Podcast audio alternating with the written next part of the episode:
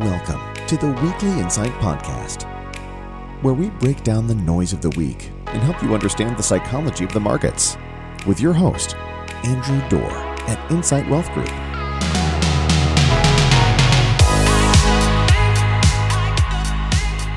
Hi there. Welcome to this week's edition of the Weekly Insight Podcast. As usual, I am your host, Andrew Dorr. I appreciate you spending some time with us today. I'll start out like I do every week and just remind everyone that what you're about to hear today should not be construed as individual investment advice, but instead should be considered our opinions on what is driving the markets, what dri- what is driving the economy, and we would encourage you to speak directly with your personal financial advisor or give one of us a call to discuss how this might relate directly to your investment strategies. So, with that, let's dig into this week. Today is, I'm sure it's not going to be a surprise to our regular listeners, going to be about inflation. I am getting as sick of talking about it as each and every one of you. but we had a, little good news last week, a little bad news last week, but we had a whole lot of ambiguous news. And that seems to be the pattern for 2022. It just keeps repeating itself week in, week out. We get something positive, we get something negative, and the market goes down a little bit, goes up a little bit, maybe goes down a little bit more. And we just cannot seem to find square footing for this economy and for this market to take off on. And the markets, the world really is torn on what this is all going to mean on inflation. On one side, there are economists who believe right now that things will continue to get out of hand. On the other side, there are those that see the worst of inflation and the inflation storm behind us. Last week's inflation data, the CPI data that was released on Wednesday, honestly, it gave both sides of that argument ammunition if I had to be real blunt, there's not a lot in it for me, for Insight Wealth Group, uh, to take a side on this debate. The downside of being wrong probably far outweighs the benefits of being correct. But we do have an opinion on this, and we're going to walk you through it this week. But before I do so, I think it's important that we walk through the data and the arguments that both sides are making right now. So you have a firm footing on what's going on in the world. Let's dig into Wednesday's CPI report. Before I dive into it, I want to talk about some terms and I want to make sure we're all on the same page about what these terms mean. So, first of all, the first term is CPI. What is CPI? CPI is the Consumer Price Index. It is a basket of goods or a measurement of a basket of goods and the prices specifically for that basket of goods that the Department of Labor looks at every single month to see if prices are growing or shrinking. Second term is core CPI. Core CPI is that same basket of goods, but it doesn't include the data for food and energy. Why? Because the justification is that food and energy prices are both very seasonal and very volatile due to reasons that may stray from the traditional drivers of inflation. So, what do I mean by that? If the United States has a very bad drought, food costs may go up, but that has nothing to do with the state of the economy. Or on the flip side, if there's, I don't know, a war in Ukraine and energy prices go up, that may not have anything to do with the core drivers of the economy. So the Federal Reserve specifically uses core CPI when it is looking to measure inflation. There's also two ways that inflation is measured. Number one, there's month over month. That is the change of inflation that happened from last month to this month. And then there's year over year, which is the change of inflation over a 12 month period. Why would those two things be important? One, obviously, you're just looking at a shorter term versus a longer term change. But second of all, you know, there's something called kind of the base case. And one of the things we know is that when we were going through the very beginning of COVID, we had a period where there was very little inflation. But last spring was when we really saw inflation start to pop. And so we're kind of getting to this point where there's a balancing out over time because uh, prices aren't going to be able to rise as much from their already risen levels. And we'll talk about that in a little bit. So, first off, let's just start by looking at what the report said for year over year data. Total CPI, so that's the full basket, including food and energy, grew by about 8.3% year over year in April. So that's from April 21 to April 22. Prices were up 8.3%. What's interesting about that? That's actually down from the peak of 8.5% that we saw in March. There's a great chart in the weekly insight memo, which you can see posted in the show notes. You can also see it on our website. What you'll see from that is that food and inflation continue to outpace core CPI. Core CPI came in at 6.2% year over year. That was also down from the March reading, which was a reading of 6.5%. So that all seems like great news, right? It does. But the month over month data wasn't nearly as positive. Core CPI grew 0.3% month over month in March. In April, the report that we got on Wednesday, economists were expecting month over month to grow by 0.4. The actual number, actual number was 0.6%. So core CPI grew by a rate double uh, what it grew last March, March, month over month. So that is something that certainly for those naysayers, those negative people on the inflation argument, that is something that was very notable in Wednesday's data. But before we get too excited about that, and we'll certainly talk through everybody's arguments on both sides of this, but before we do that, I think it's also important to understand where inflation grew last month. So we're going to break down a couple areas. First of all, cars. New car prices inflated by 1.1% uh, in the month of April. That was the highest number we've seen since December 2021. But interestingly, used car prices dropped 0.4%. That was the third month that we've seen used car prices drop. This is in particularly notable because I think I said this a couple podcasts ago, but used and new car inflation has made up almost 45, 48% of all inflation that we've seen in core CPI inflation since this inflation started to take place. We are starting to see that drop in used cars. We had seen it slow down in new cars and then it popped again in April. Well, why would it pop again in April? What happened in April? April was tax month, which means it was also the time where a lot of people got tax refunds. Go and talk to a used, or excuse me, a new car dealer and ask them what their biggest months of the year are. And they will tell you they are December at the end of the year and April. Why? People use their tax refund checks to go buy new cars. So it's not completely surprising that new car prices rose by 1.1% in the month of April. Second area of interest apparel. It's not a huge piece of the core CPI calculation, but it is a notable piece. And apparel prices actually dropped 0.8% in the month of April. That's the first drop we've seen in that area of CPI in the last year. Shelter inflation, also a very big one up there with cars.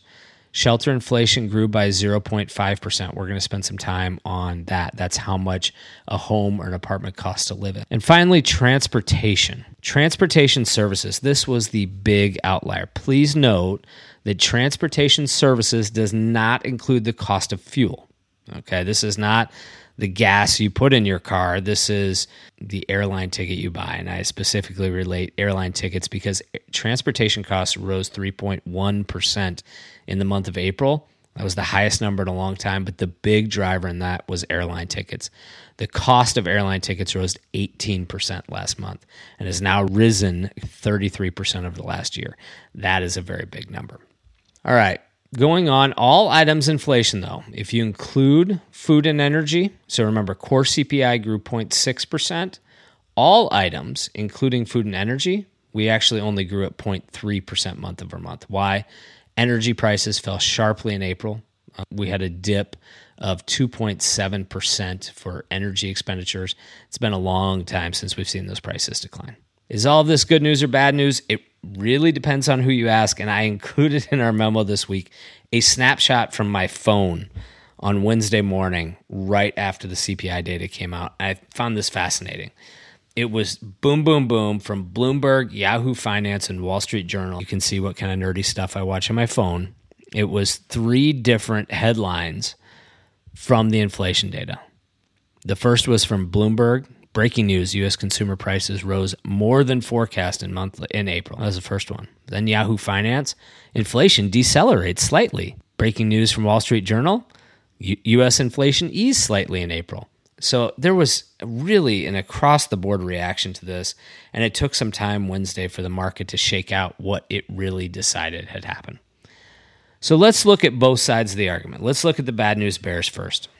And and to be clear, the bad news bears were certainly the winner in the market this week. The market did not like the data. It, there was an initial pop uh, when the data came out on Wednesday, but really most of the day Wednesday and most of the day Thursday, the market was down sharply. We did have a nice strong rally late Thursday and into Friday, which got us back up above those levels, but still we ended the week in the market down 2.41%. And I think that almost all of that was caused by the expectation of the inflation data Monday and Tuesday, and then what the data actually said Wednesday and into Thursday. The Bears on this topic, they were the winners, I think, and they were clearly focused on the month over month mix miss, not the year over year beat. Why? Pretty simple. By their reasoning, this means that inflation continues to stick around, and it is probably going to force the Federal Reserve to be more aggressive in raising rates. I was reading an article in Fortune, and there was a quote from uh, a lady, Nancy Davis, from Quadratic Capital Management, and she explained it this way. She said, quote, the combination of elevated inflation and Federal Reserve rate hikes increases the risk of stagflation, which is an awful environment for investors that typically results in stocks and bonds losing value simultaneously. They also view the bad news bears, if you will, they also view the drop in energy inflation as temporary. They think it's a feint. In their opinion, the drop we saw in April was very temporary, and we are going to continue to see rising demand, and the war in Ukraine in Ukraine will continue to drive prices at the pump higher. So they think that all the good news that really came out of the report, which was a reduction in energy prices, in their opinion, is largely not going to last. The real case for bad news here is inflation is sticky. The Fed raises rates the Fed has to raise rates very quickly or much more aggressively. And by doing so, they shove the economy into a recessionary environment. And we get this horrible mix of both inflation and a recessionary or stagnating economy. That's what the bears think. On the other side of the coin, the case for calm, those economists, they see that inflation is starting to moderate. They're looking at those year over year numbers. They're saying that yes, inflation is high, but it's peaking and investors have already and consumers really have already baked in these high inflation numbers into their calculus. They would argue that we're going to need to give the Fed time for the rate policy to have an impact on prices. I would argue along with them that the Fed can really only impact one area. We've talked about this a couple times. They can only really directly impact one area with interest rate hikes, and that's the shelter piece of it. And it's going to take some time before we start to see that impact in the shelter data. We are getting this week, Wednesday and Thursday, we get the building permits data and the existing home sales data. But we get that data for April. And in April, all we had seen was a 25 basis point hike by the Fed. We are not going to see the May numbers until 30 days from now. And those May numbers will only include about a half a month with the higher rates. So it's going to take some time for that data to start sifting its way through the economy. But right now, a lot of the big banks are falling in this, you know, kind of case for calm side of things. They are starting to say, and they've been saying, frankly, since you know mid-April, that inflation is starting to plateau now, and that it will eventually fall. Morgan Stanley said so this week. UBS said it a few weeks ago. UBS was so aggressive as to say that they think inflation will be down to 3.4% by year end. I will take that number all day long. The Fed's latest report said roughly 4% by the end of the year. I'd take that too. It's much better than the 8 that we're currently seeing. We need to pick a side. You know, I'll let you decide which side you're going to pick. But I think that, and I'm not going to surprise anybody that's listening, we've fallen on the side of inflation beginning to moderate for a while. I will admit to you, I think it's going to be a choppy ride the plateau that Morgan Stanley talked about this week, it could last a month or it could last six months. But even if inflation doesn't get worse, it still wouldn't be great if it remained at these elevated levels for a long time. But it is that comment in the Fortune article about stagflation that really tripped my trigger this week. It really has me baffled because I'll admit it inflation is here. Inflation is here. It's bad. It sucks. It's not going away for a while. But to take the jump from inflation to stagflation is a really big leap to take because what is stagflation? Stagflation is inflation with a stagnating economy. Do we have the makings for that? My resounding answer to that is no. Why? I go back to the same data that we've talked about week in and week out. Consumers have cash, highest levels of cash that we've seen in really 70 years, number one. Number two, consumers are spending less on debt service today than they've spent in almost 40 years. Number two, so there's some margin for safety there. Retail sales continue, continue to look good. Consumer spending continues to look good. Remember, consumer spending is 70% of our economy. Earnings continue to look solid. We still anticipate 9% earnings growth this year. So, all those things, I mean, yes, they're not going to be as good as they were in 2021. 2021 was a great, awesome recovery year. 2021 was a year in which people were just getting handed cash by the government to go spend it. We don't have that now.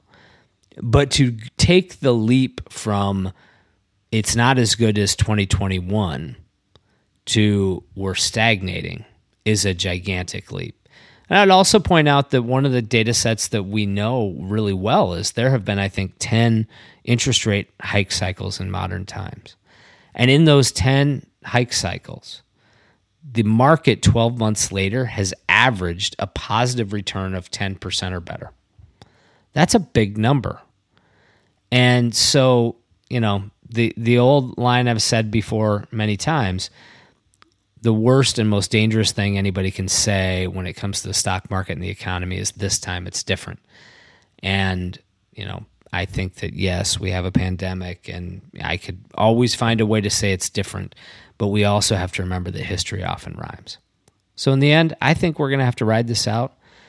My gut says it's not going to last terrifically longer. We are seeing the cost of inflation in shipping goods dropping. We are seeing durable goods spending dropping. We are seeing used car prices dropping. We anticipate we're going to start to see a little softening in the housing market as mortgage rates rise. This should not last terrifically longer. But I may be talking to you about this again a month or two from now. This story will get older and it's not going to turn around on a dime. But I would remind you that patience in this environment is a virtue.